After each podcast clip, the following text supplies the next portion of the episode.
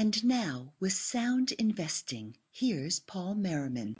As I have reported in the past, I get up very early, sometimes 2:30, 3:30, 4, but early. And I open my computer, and in the past, the first things that I did uh, were to uh, read what Seth Godin might offer that day, uh, kind of philosophically, uh, give me a view of the world that I tend to respect uh, in terms of his thinking. And uh, I would then read Ben Carlson's A Wealth of Common Sense. Uh, and then I would look at emails. Well, I have added something new. I am now a fan of Wordle. And I imagine many of you are, and I am proud to say only this morning, just this morning, I was able to get my first uh, Wordle word in two words. So, for those who are joining me in this uh, adventure, uh, I hope you have had your two words as well.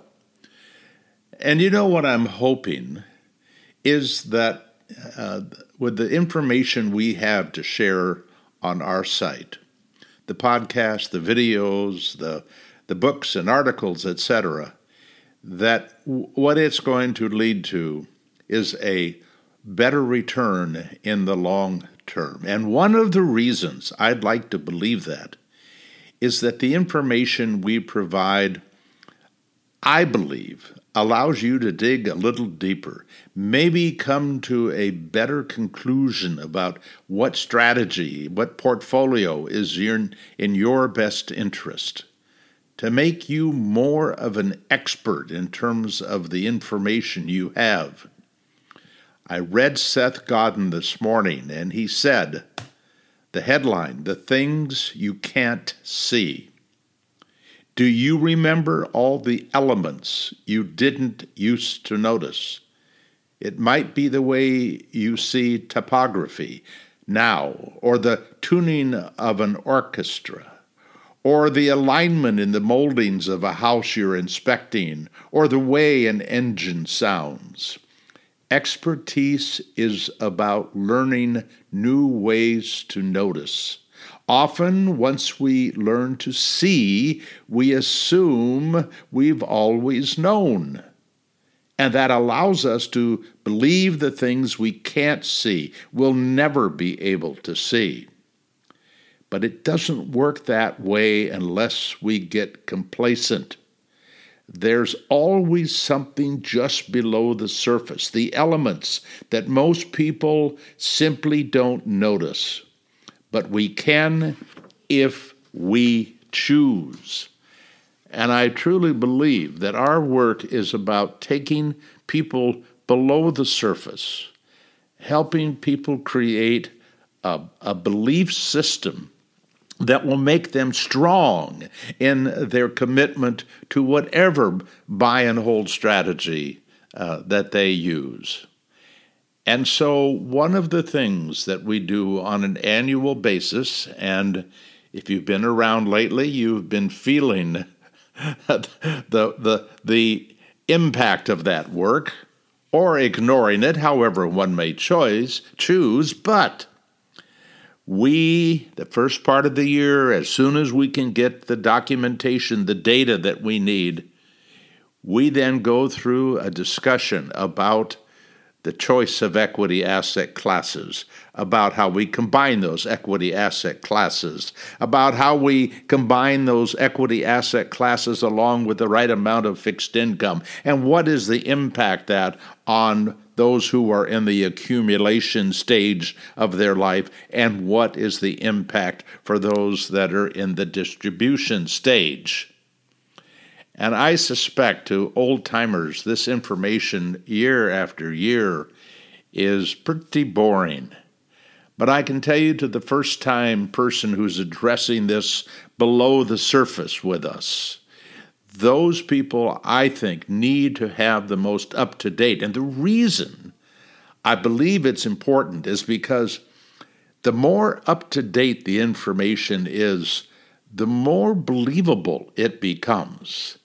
If I showed you these numbers from 1970 through 2005, you say, well, wait a minute, what's happened since then? Is there something they're hiding? Has it not worked as well since then? So, even though it's a bit of a burden to do this every year, I believe we need to so that the next person who comes to our work will have a sense that it's current, that it's now, even though what we're trying to teach is that it isn't about now. It is about what is likely to happen over the long term. So, today we are digging into the topic of flexible, variable distributions. And we will look at the implications of what it means, what it means in terms of how much money you need to use this kind of a strategy, and how different the outcome would be from the choice that we talked about recently, and that's fixed distributions. And I want to make sure, for those that have just come to this presentation, that uh, that you at least know why I would want you to listen to the one on fixed distributions because it assumes that you retire with what we call enough, not extra, you don't have twice as much money as you need or 50% more money than you need. You have enough if the market is normal. Even if it's not totally normal, if it gets a little rough, a little rougher than you expected, you would still be able to take out some amount, 3% to begin with, with inflation adjustments, or 4, or 5, or 6 and those of you who went through this with us before know that when you get up to around 5 or 6% taken out of a fixed distribution strategy with annual inflation adjustments, you run out of money sometimes before you run out of life. But there is what I have always considered, well, for many years considered, to be a true luxury as an investor in retirement. And that is to have more than enough, to have some percentage more than enough that if the market gets rough and tumble, you will be able not only to adjust to the inflation that you might need, but that you would not be put at risk of running out of money before you run out of life. And you'll see that in the tables that I will show you today.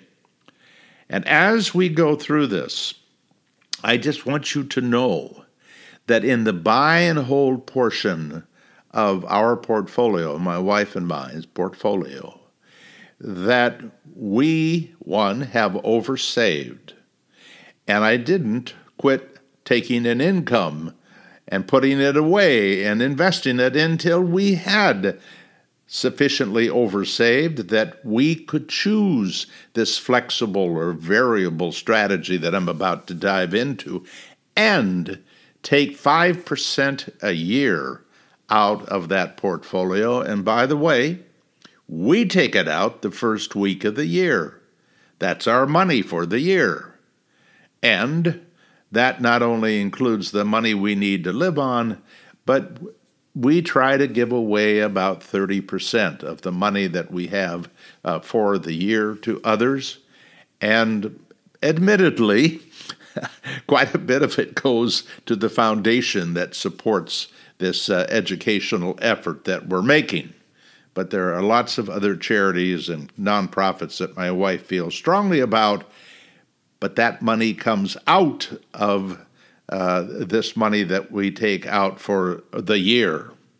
So, so, not only do we take it out the first week of the year, not only are we taking out what we hope is enough for all the things that we want to do, but it allows us, in essence, to ignore the ups and downs of the market for at least 12 months and, uh, and, and just to live on that. Oh, and I should mention, and to live on that money that goes into a short term corporate bond fund, or I should say, short term high grade bond fund.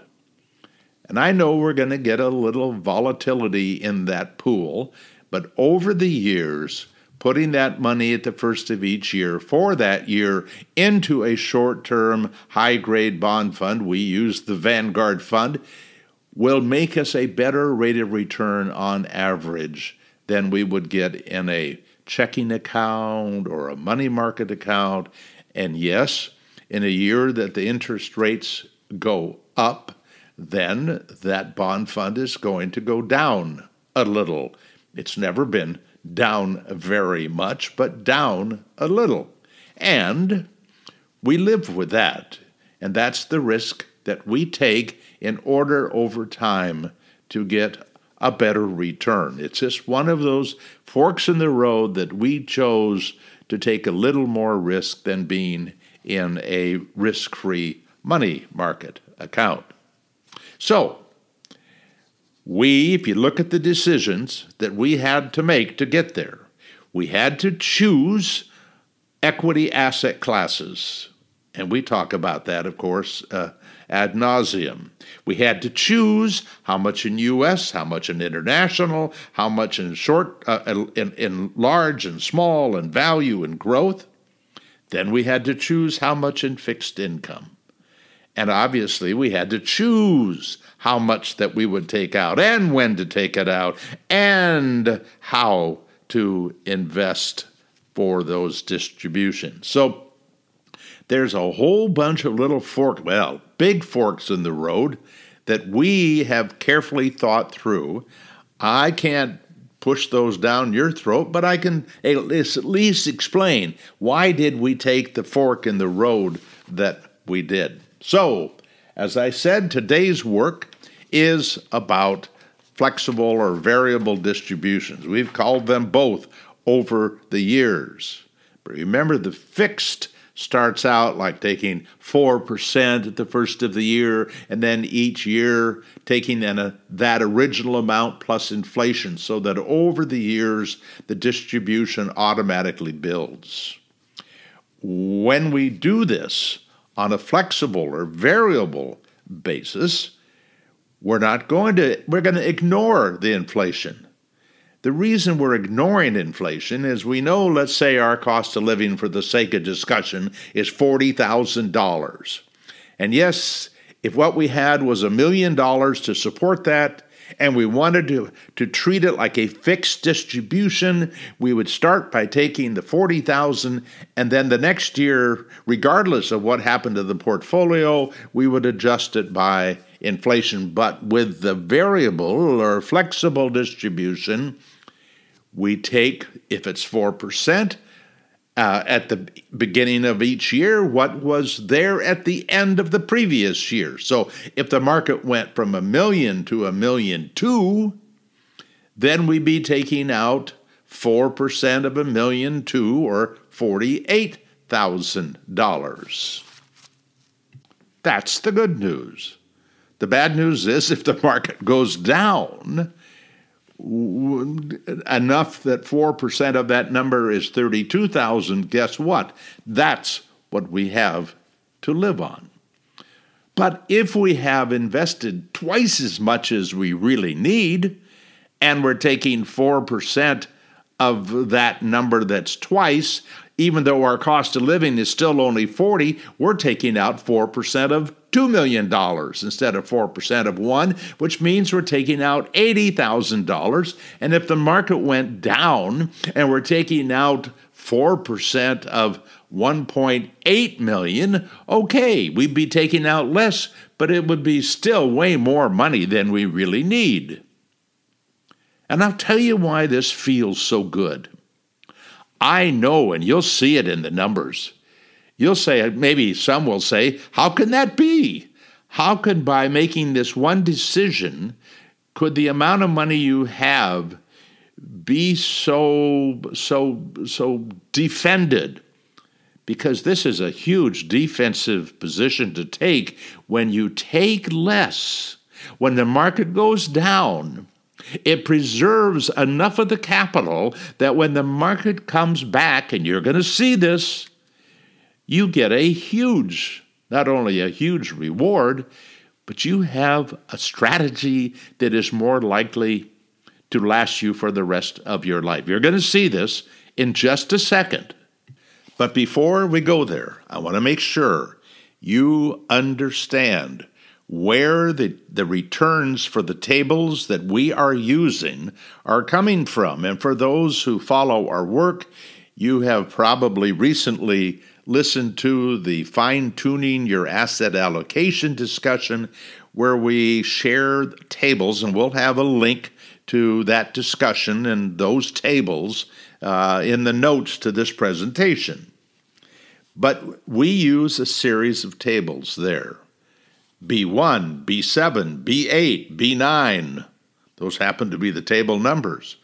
In each case, it's a combination of one equity strategy, 100% equity, 90% equity, 80, 70, 60, 50, 40, 30, 20, 10, and eventually on the left hand side of the page, all in bonds. So you could see with any of these different equity strategies, portfolios, what happened to them over the last 52 years. So you can see the ups and downs of all stocks, no stocks, 50% stocks, and it gives you, I think, a really good sense of what that ride might be like, not just with the S&P 500 but with what we call the ultimate buy and hold strategy some big, some small, some value, some growth, some US, some international, some REIT, some emerging markets. 10 different equity asset classes. Too much to handle? Fine. You can have the worldwide four fund strategy, a great combination of big and small and value and growth with almost exactly the same return as the 10 funds. And then, if you don't like internationals, fine. Throw out the bums and just hold U.S., which could be a combination of large and small and value and growth. And we show you the impact one year at a time, 1970 through 2021. And then we apply that to the assumption that you actually put money in the portfolio in 1970 and you took money out to live on each year. By the way, this is a very different outcome than if you simply put the money in there at the beginning of 1970 and never took any out. It's also a very different outcome than if you put money in in 1970 on a, a, a monthly basis and you dollar cost averaged in over that 52 years. They all give a different end result because of the difference of when market went in, money went in or when it came out. And if I had to point to one thing to look at in those tables that show the annual returns, it's at the bottom of the page. At the bottom of the page, well, above the bottom of the page, there's a line that says annualized returns. And what that shows is what was the compound rate of return on each one of those columns. So, for example, the 50-50 stocks and bonds. How did it do with the S&P 500? 9.4% compounded. How did it do with the ultimate buy and hold? Six tenths of 1% better, 10%. How did it do with the worldwide four fund strategy? 10.1%. And finally, how did it do with the four fund US portfolio? And it turned out to be 10.2. So all three of the more broadly diversified portfolios had a better return. And I just want you to realize that little differences here will show up in very, very big numbers depending on what you decide to trust and how much you decide to take out. Now, the one thing that would be important for you to know, whether you're looking at the 50 50 column or the 60 40 or the 40 60, whatever, every one of those columns has a worst 12-month experience. In the case of the S&P 500, 50/50 stocks and bonds, you would have lost 23.2% in the worst 12 month experience, not calendar year, but 12 months. The ultimate buy and hold was a loss of 27.8. The worldwide four fund strategy, a loss of 27.2. The same, virtually the same. The four U.S. funds, a loss of 25.6. So, what you're basically saying is I want to take out a certain amount of money and I'm willing to be in a strategy that along the way is going to, maybe if I live long enough and the market is normal, going to expose me to a loss of whatever that number might be. And that does not say it couldn't be worse, of course.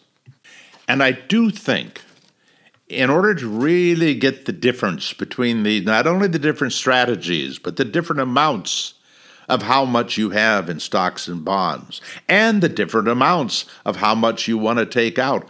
All of those variables are very important. So, as we go through these tables, I want us to be looking these remember these are the variable flexible distributions. I want to look at 40% equity. I want to look at 50 and I want you to look at 60. Now I'm going to focus on 50 but as you look at those tables yourself, I hope you will look at the range between 40, 50, and 60 in terms of, uh, uh, of the money that was paid out and the money that was left for others.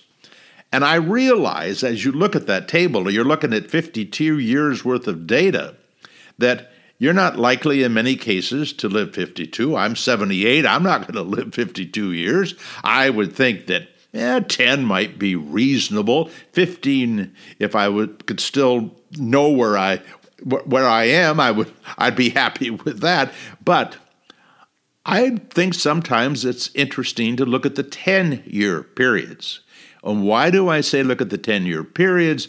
It's because there are there's the period from 70 to 79 and then 80 to 89 and 90 to 99 etc that you could see what the impact of the market was over that period of time. And I'll, I'll point that out uh, so you can see how different uh, those can be. But I still want to make that point. We're, we want to be aware of the 40, the 50, and the 60% equity columns.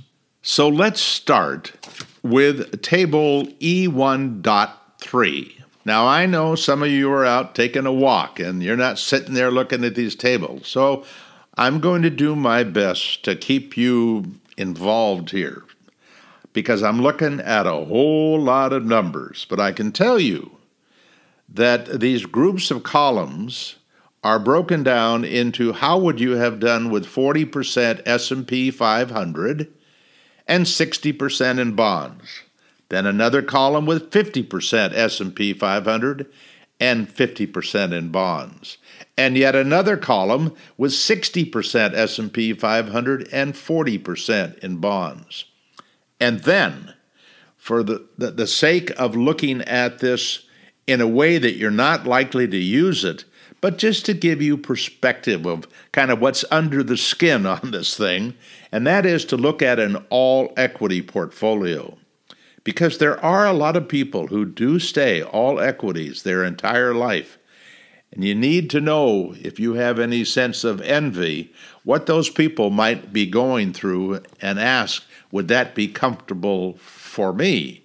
Because there's no question when we look at the market for the long term that equities, whether you're a first time investor or you're in retirement, has paid huge rewards. Of course, until they don't, and then you got to make sure you'd be able to make it through those very, very rough times. So here's what I see on this table that I think is important. First of all, I can see that each of those particular combinations has a year end balance, and then next to that column is the distribution that was made that year. Remember, the distribution is going to be a percentage of whatever was left over at the end of the previous year and ignoring inflation. And what we've done here is also showed a cumulative amount, how much was paid out over time.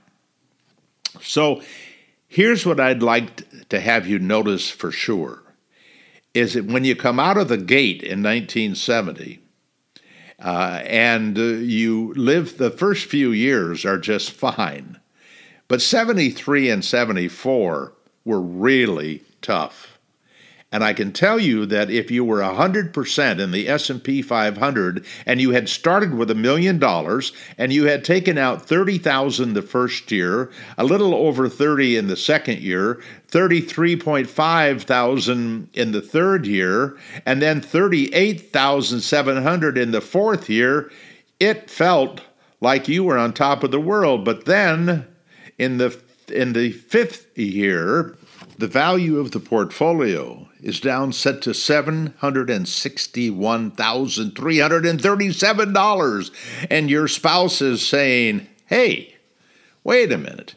I thought this was supposed to be the magic path to to retirement fun and uh, freedom and certainly did not expect to lose that kind of money. What do you do?" Well, I can tell you what a lot of people have done in the past is they bail out and the one thing we don't want you to do is if you've got a portfolio that you are comfortable with and, and, and, and, and in terms of getting the money out that you need or that you want, we don't want you to be put in a position where you feel like you got to go hide from the market. And as I look at the 50 50 strategy, I notice that what it got down to when the going got the toughest was one million seven thousand two hundred and three dollars. Yes, you came down from a high of about one million two fifty five, but you still had as much as you started with. And that gave you hope. Now maybe it won't give you hope because maybe you see that think that's going to go on forever, but I can tell you this, at the end of the first 10 years, the S&P 500 fought its way back to have about 1.3 million. But the 50 50 strategy had almost 1.5 million. So not only had you taken less risk, but you got more money out of the portfolio. In fact, the 50-50 strategy took out a total of 356,000 plus, while the S&P 500 took out over 321,000. So everything is coming up roses. And hopefully you're still on course. And by the end of the next decade, the S&P 500 it comes roaring back and ends that decade with 4.8 million versus 4.5 for the 50-50. And the next decade, the S&P 500 ends with 18.8 million versus your 11 million. But did you ever for a second think that you were going to end up with 11 million? I would guess not.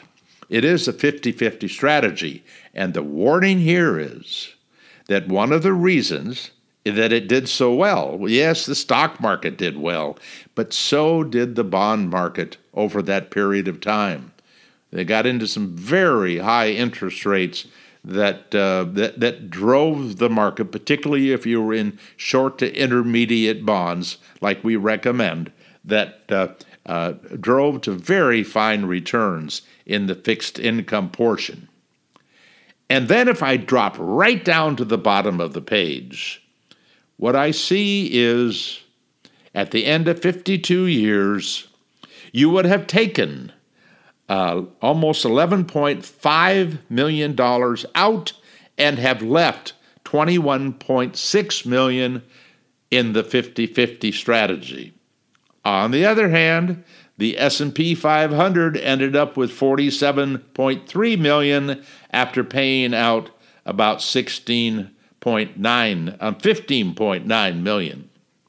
So there was a huge reward to those people who were willing to take the risk of losing a very large portion of what they had.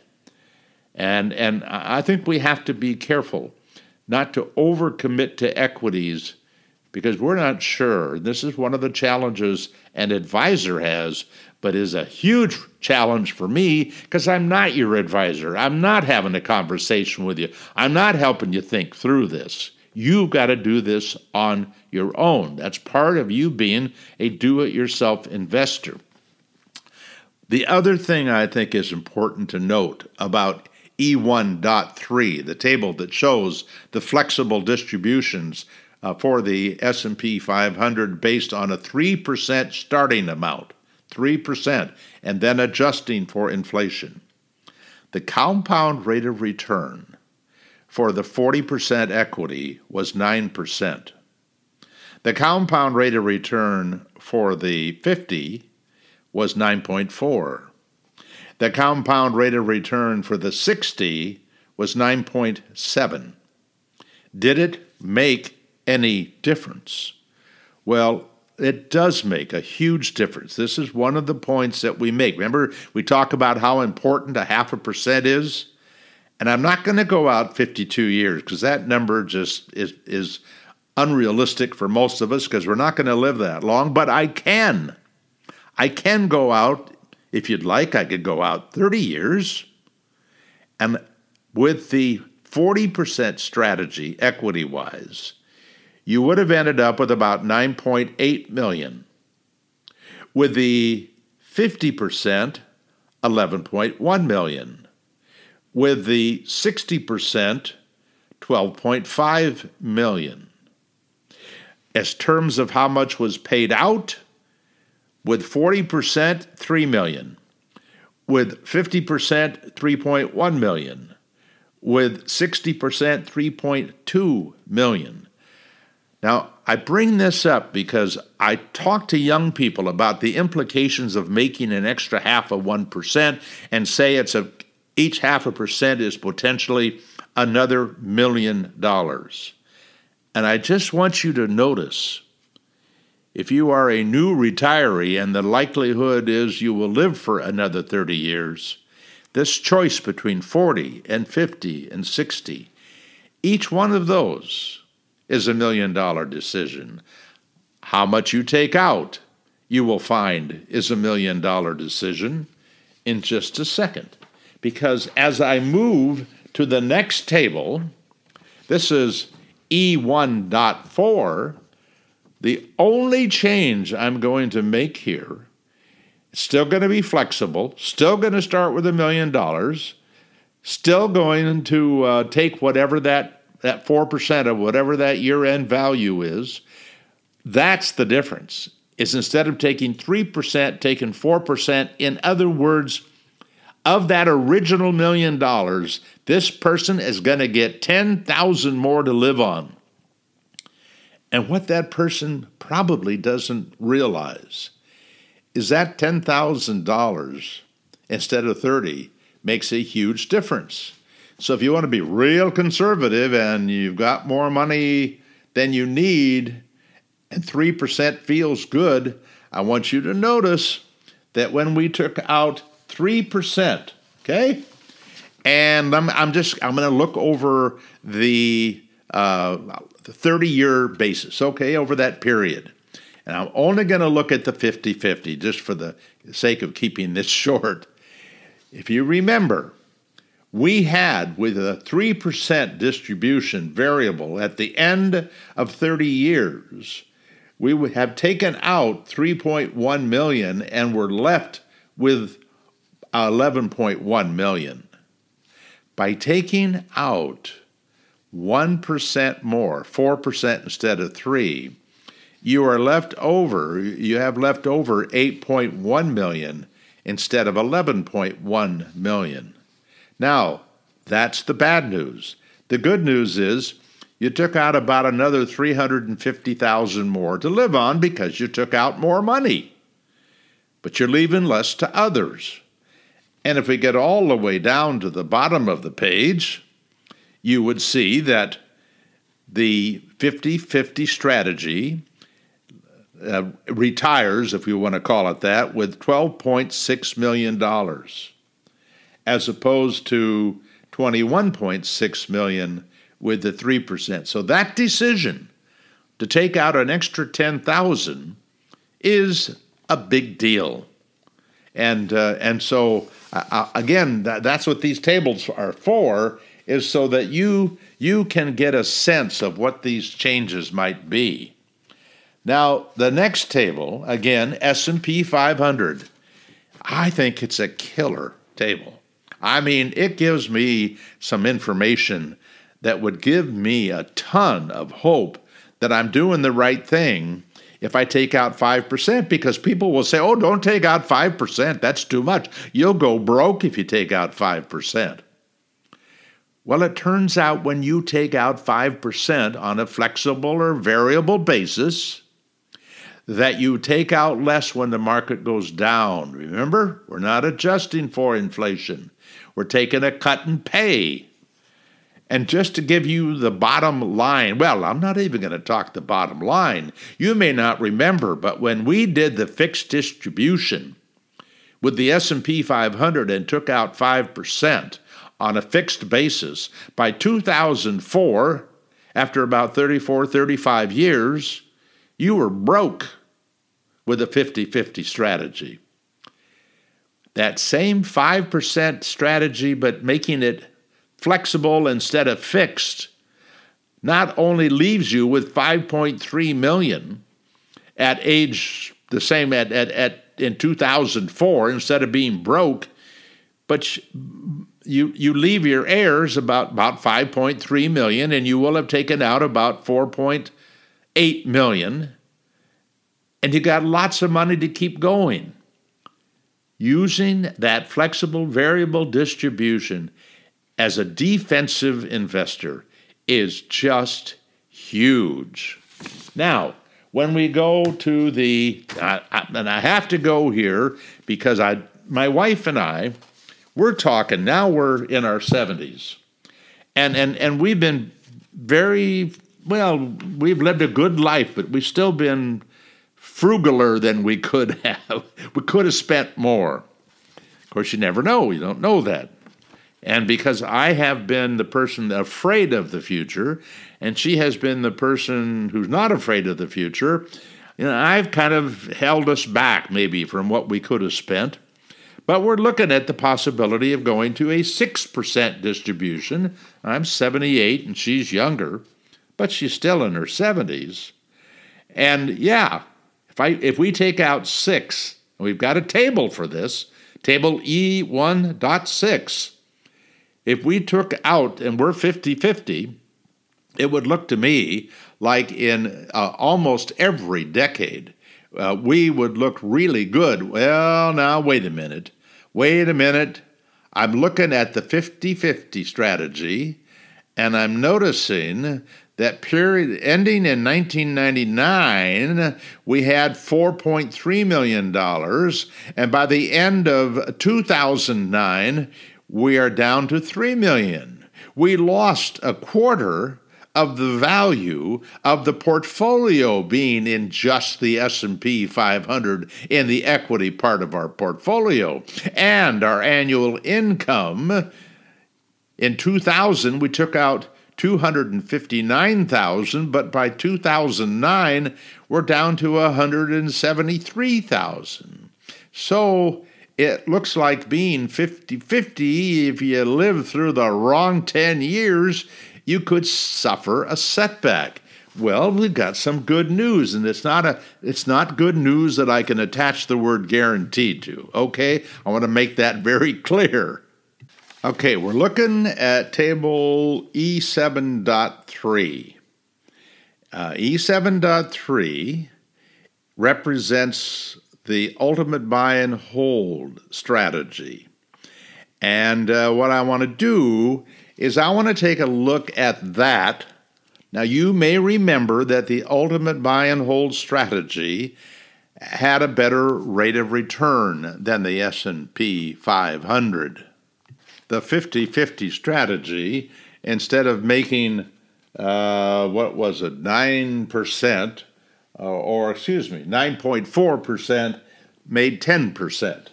So it, it made more money. But how was that reflected?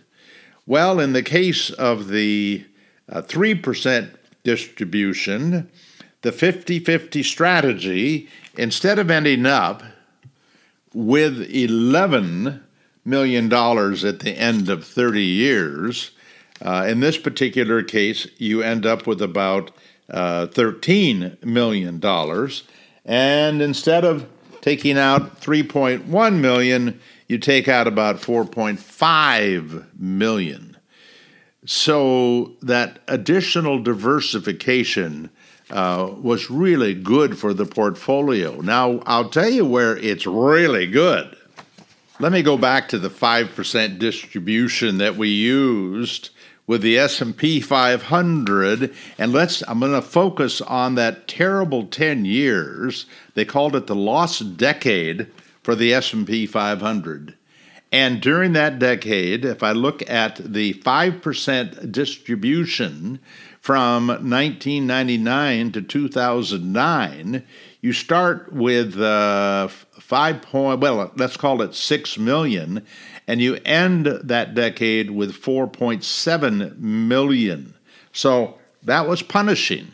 It was you still had lots of money, but it was a pretty big loss. On the other hand, because of the broader diversification of the four fund strategy, I'm looking at table E8.5, you start with 7.4 million and you end with 8.4 million.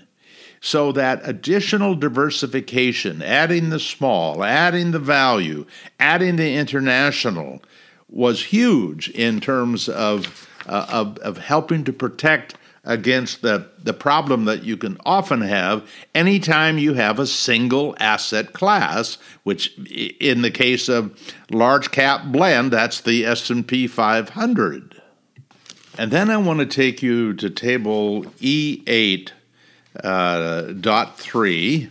Uh, this is the worldwide four fund equity portfolio for the equity portion. If you don't know what that combination is, it's U.S. large cap blend and international large cap value and international small cap blend and U.S. small cap value.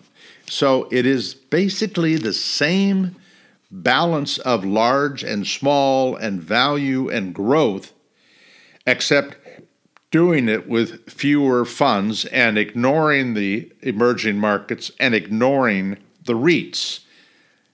And the and as we noted before, the return is almost the same as the uh, ultimate buy and hold 10 fund strategy. So, you know, that has put a lot of pressure on people who don't like doing 10 funds to at least consider the possibility of going to the four fund strategy.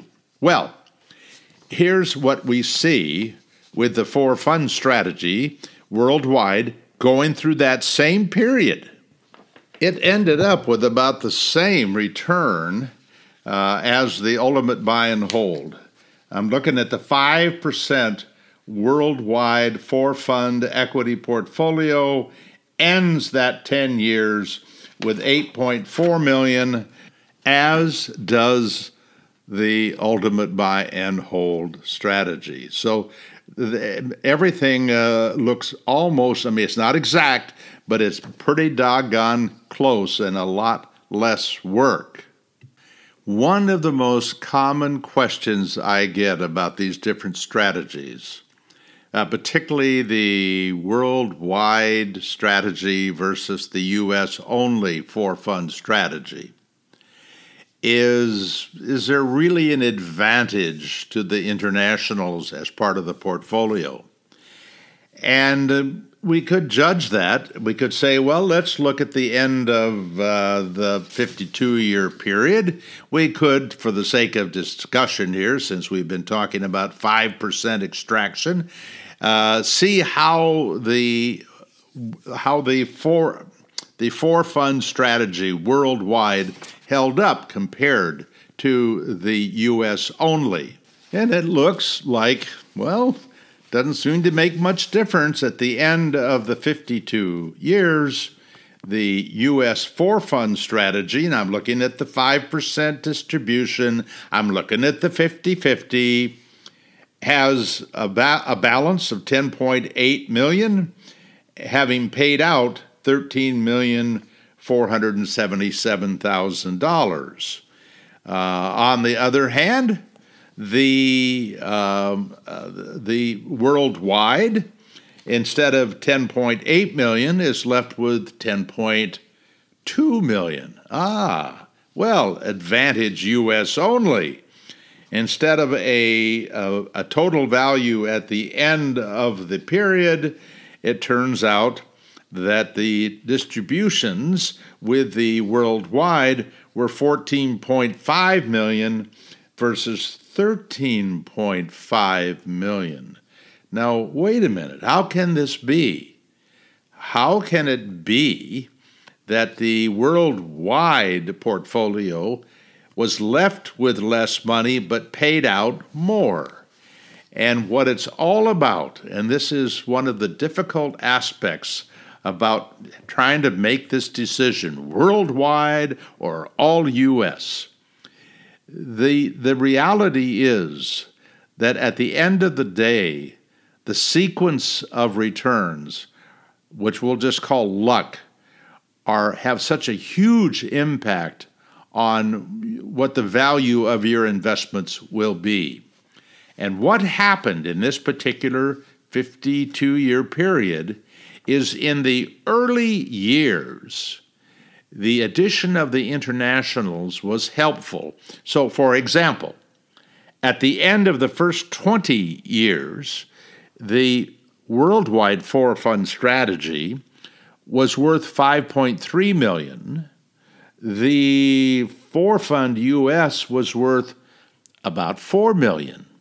Well, that's a big difference and the distributions for the worldwide were a little over, let's call it 2.1 million, versus 1.8 million for the US four funds. So it would look there like you're better off with the worldwide.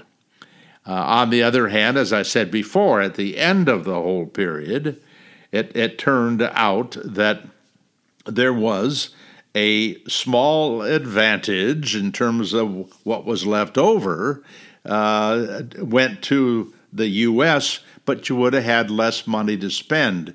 Be, just the way the sequence of, of returns happened uh, had that impact on these different strategies. I would say the difference is is minuscule, but I can tell you having been through a period when I was broadly diversified, like during the period from 19 uh, from 1999 through 2009, during that decade, the lost decade that people experienced with the S&P 500 and even did worse with pure growth indexes, uh, it felt good to have a more diversified portfolio because the returns during that particular period of time were much, much better. So when I think about the bottom line for this kind of a discussion, uh, my sense is that uh, we've got so many variables here uh, that I can understand where it would be confusing. But let me just highlight them how much you take out, uh, and the less you take out, the more defensive you're going to be.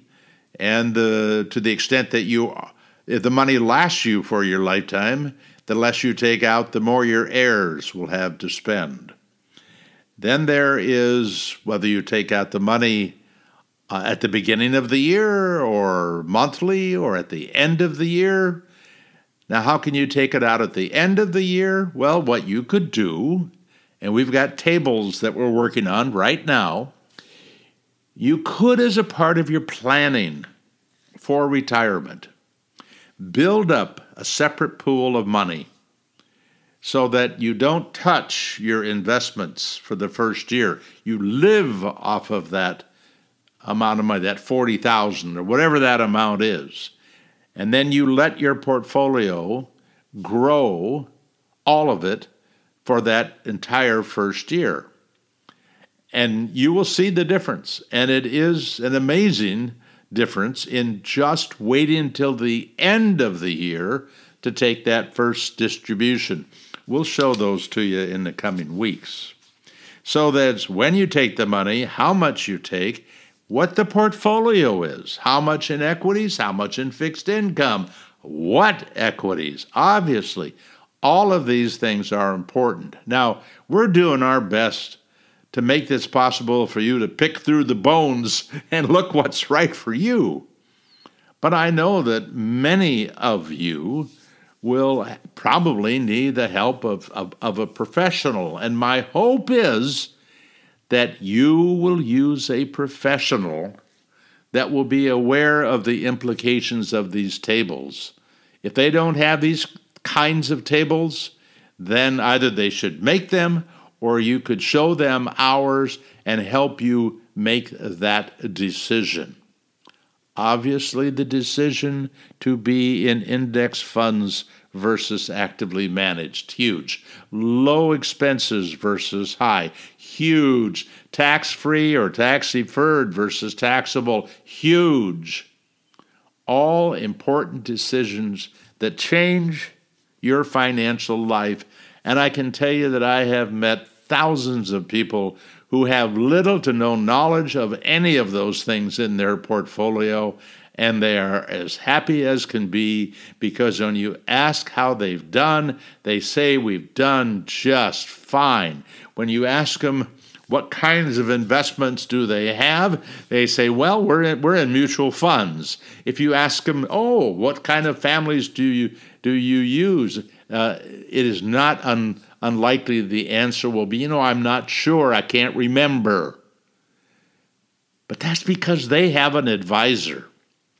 And this work that we're here to do today with you is to help you be a do it yourselfer so that not only will you be able to talk about the mutual funds you own and the expenses and the diversification, the asset allocation, and all of that, but you'll be able to share it with others in your family. And I think that's a huge bonus. And I know I've taken you for longer than you probably wanted to go today, but I will tell you, I think it's important information. I hope it helps. You know how to get a hold of me, paul at paulmerriman.com. And we have a little more work to do in this regard. We haven't done an update on the two funds for life. We need to do that. Uh, we haven't had the update on uh, uh, the portfolio, and uh, we'll be talking about that in a in a discussion with Chris and with Daryl. And so I hope you'll keep coming back. We're here to serve. Let us know what we can do to serve better. And thank you for all that you do for us in sharing our information with others. Those of you who are kind enough to donate to our 501c3 uh, foundation, we appreciate that. Uh, and we and we love to hear from you and the impact that we've had uh, on your financial life. It's important to us. Thank you for all of it. That was Paul Merriman with Sound Investing. Sound Investing, soundinvesting.com, and paulmerriman.com are produced and exclusively owned by Paul Merriman, who is solely responsible for their content. For more information, free articles, mutual fund recommendations, and more, visit paulmerriman.com.